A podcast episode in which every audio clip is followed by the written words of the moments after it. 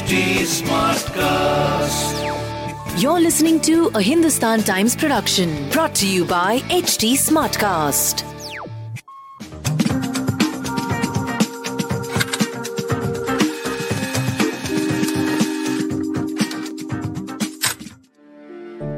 And we know that America, I can hear all the sirens behind you. these are these are all these are all Taliban captured uh, vehicles. They are all over the street. Uh, the army and the police they have deserted their post, their vehicle, their arms, ammunition, everything. These are all Taliban going around the city. You can hear the fighting. Can you hear the fighting? I can hear it. How how far? uh. How how close to your to where you are?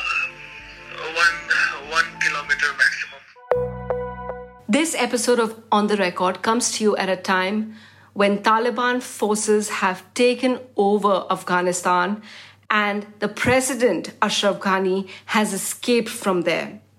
At this time, the Indian government has said that it is evacuating everyone, all its officials from the Kabul embassy, and the last flight from there, commercial flights, have been suspended. We know that there are several Indian people, some students, some other aid workers who are stuck in Afghanistan, who are stranded there, desperate to come back home. Why is it they got stranded there? What are the circumstances that they're seeing there? And what's it like being in a Kabul that's occupied by the Taliban? We speak to a young aid worker who's been working in Afghanistan for the past two years. He speaks to us from hiding there, and because he's in hiding, he didn't want to be identified. So we are just going to call him AH. And as he speaks to us, listen carefully because you will hear gunshots and the Taliban roaming the streets in what has just led to an atmosphere of tension, of tyranny, and of fear. Listen to what he has to say.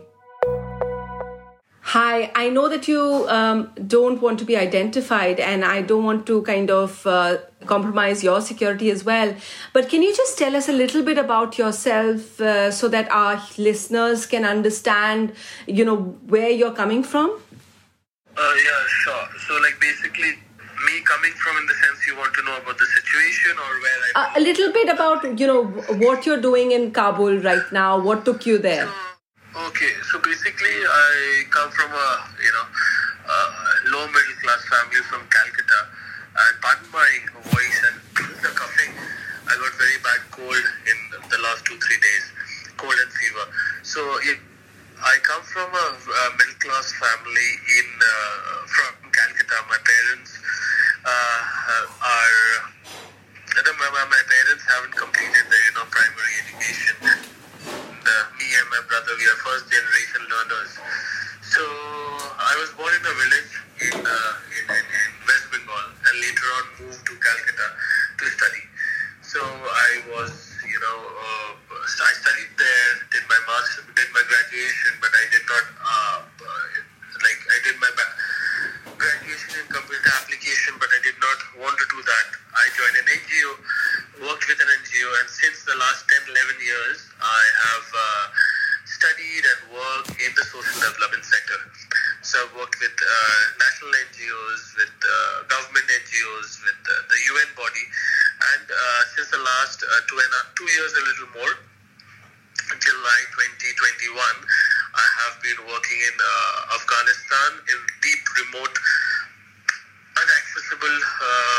villages and districts in uh, Afghanistan, trying to give uh, children education and hope in life, especially girls.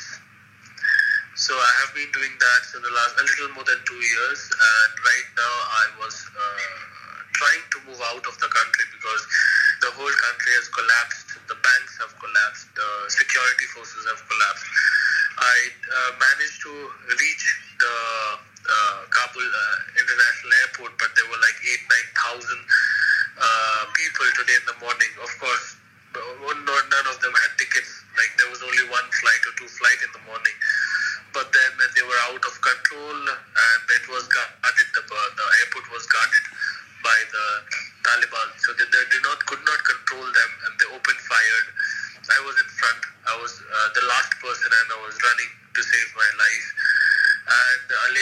came to know that you know commercial flights are uh, banned. The air uh, airspace of Kabul is banned, and only military and evacuation services are uh, on. Uh, this is the thing. Uh, yeah. So I'm sorry. I'm sorry about what you're going through. This must be really upsetting for you. And thank you for taking time out to explain to us uh, what you're going through. I just want you to explain to us because a lot of people are saying, why is it when the Indian government said a few days ago that people should come back? And we know that America, I can hear all the sirens behind you. These are these are all these are all Taliban police and army vehicles. They are all over the street. Uh, the army and the police they have deserted their post, their vehicle, their arms, ammunition, everything. These are all Taliban going around the city.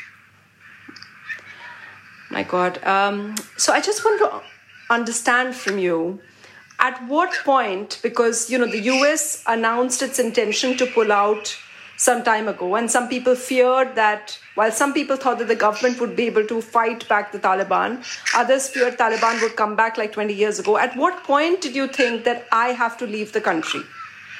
So the thing, uh, even the world's best analyst uh, uh, could not uh, think that you know this will happen. And, uh, and I'm talking about not analyst who says like they uh, analyze the whole world's geopolitical situation. I'm talking about experts who have you know spend their whole life, whole career analyzing the situation in a in, specifically in Afghanistan. You can hear the firing. Can you hear the firing? I can hear it. How how far? uh, firing.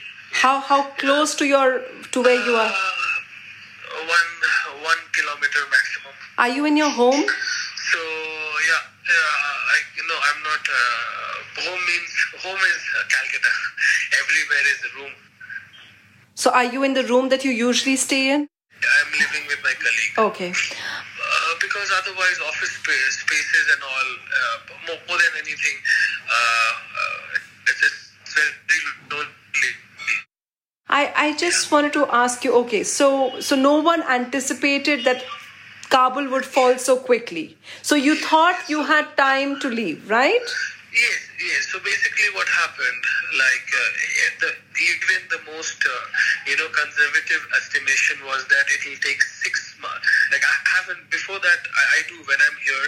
Uh, I, I read a lot about the situation and about everything, uh, and of course because I've studied in this sector as well. As I said, I, I worked for around eight years. I've do, I've done two masters in this sector, so I studied a lot as well about this. So the, even the most conservative estimation was that it'll take six to eight months for Kabul to fall, but it took only ten to eleven days. So no one could do it, and uh, uh, the, the sad part was uh, even before we realizing it, everything collapsed. I was supposed to come yesterday, uh, morning flight, which which was last, the last normal flight which went on, uh, which flew. But then because of the you know rules and regulation of international flights and uh, authority, uh, airport authority of India, that we have to have a COVID negative uh, result hard copy with us. I could not book my flight because it was less of less time. So I booked today's flight, and then these things happened. you got a covid test done in the middle of this to because otherwise they wouldn't have uh, allowed to board the tra- uh, the flight. so you didn't have your covid That's why. report that's why you couldn't I did not. That's why I could not take the yesterday's flight. so so what happens now um, what are the indian embassy people telling you This is again. This, this is again. Okay. This I. so sorry sorry what was that noise you wanted to tell me something about that noise Yeah, this is again uh, a few Taliban. They are, you know, one is uh, riding the bike, and the other is uh, holding the uh, his AK-47 and you know going uh, around the city as as if nothing has happened. Uh, yes, uh, well, this I would like to share that uh, uh, two things I would definitely like to share that uh, at home or any of my friends, everyone is in touch. Hopefully, like thank God that I have internet at. Uh, news that you know uh, G17 some flight or C17 some flight is coming, or Air India uh, X Y Z. Uh, you know, uh, planes standing in the uh, airport. It's very sensational. It's amazing from India, but but the reality is that we cannot enter the airport. We cannot enter the the, the, the uh, you know the place the boarding takes place. We cannot do that. Uh, an embassy I have written to uh, uh, from my side I've written to from today morning I've written to as many as people I could from the embassy registered in their registered in their uh, website emailed them WhatsApp them called them left them a message but till now I haven't even heard one response Have you tried going to them? uh, it's sealed and uh, going to important places like uh, uh, Indian embassy or any other will attract attention. Can you tell us what's it like? Like normal life? Are the markets open? Are are you? You said internet is working. So are are are you getting news? Yes, I'm getting news. The yesterday night, yesterday evening, the uh, the Taliban. Yeah, the Taliban. They uh, Taliban, who is now in the government, they have announced that the president and everyone, the police and army, has left. So the responsibility of security of the city and the country is with them, and every should, everything should be open. So. Uh, might be like a person from me who has not seen all this. Like for me, it is a little dangerous. But there are cars and uh, like I wouldn't say everything. People are scared. Like at least in a day, I would have seen a lot of youngsters, a lot of men wearing Western clothes. But today, in the whole day, I did not. I did not see anyone wearing any Western dress in the street. That's of course because they believe, according to Sharia, that you have to have a beard. You right. Um, and do you know? Uh, also, I- also the rep- reports are coming. Sorry, go ahead. Go ahead. Yeah. So also the reports are coming that they would be till now uh, uh, there hasn't been any uh, cases of violence or any you know atrocities till now in the in the in the local thing. They, they have visited a lot of offices and all, and they have been very cooperative. That's what I'm getting news. I have not. Uh, yeah. Are you part of the Indian community there? What are you hearing about the larger Indian community? So uh, most of them are very, very upset, very, very sad that uh, they have almost the same experience like me. Many of them have left. Some of them are still here, and they're very upset and sad that uh, there's because we are already in a group, uh, uh, a WhatsApp group by the Indian Embassy, but. Uh, Okay, this part I don't know if it is like to share or not. Okay, cut, uh, uh, cut the WhatsApp part. Just Okay. right. Okay. Uh, or, or share that uh, a group, uh, Indian embassy, Indian embassy group. Uh, so they know that and they have been sending any kind of messages and alerts. So after, uh, like the since yesterday or today, that we know that you are here, we, we can, you know, uh, track you, and don't worry, we are there. There's no hope message uh, till now. I see. I see. Um, and how many people would you say want to come back? I am in touch with nine Indians who, including me, who wants to come back the next minute if if allowed. But we are very sad that we are hearing that you know the uh, in, in, the, in the Indian news we must be hearing that G17. Correct me if is it G17 or C17? The aircraft? Yes. I'm not sure which one. I think it must be Oh, C-17. Yeah. Yes. Yes. Uh, any, any of this, uh, you can see in the news. It's very uh, nice to feel proud of Indians who are there. That the aircraft is there in Kabul. It has landed. It will evacuate. But we have to ask the question: Whom? We don't know about it. We are hearing. Sadly, we are here firing. Yeah. So uh, we, we are sadly we are hearing it from the Indian news channel. We do not have any till now. I don't have any contact, and uh, I'm at least I can speak for nine others who do not have any. We have not been told like how to go. Uh, even if tomorrow they say that uh, there are 10 flights, uh, 10 aircrafts of Air India waiting to take you, but then we won't be we won't be able to reach the counter to get a seat uh, in, in the aircraft. So I don't know what uh, you know how will this be managed or what will be done. So right now you're just waiting for Indian embassy to call you so that you can go back. What are your employers saying? Um, I work with a national NGO, like a local NGO in Afghanistan.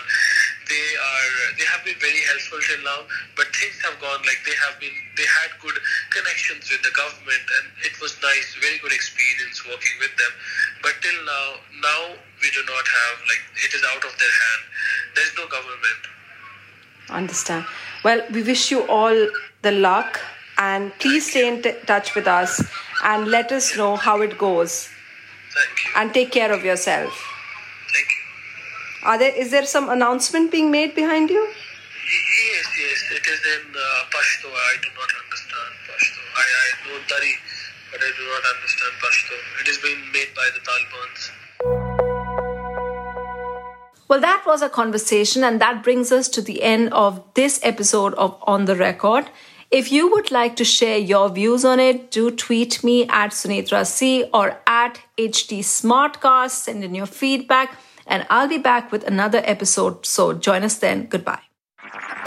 This was a Hindustan Times production brought to you by HT Smartcast.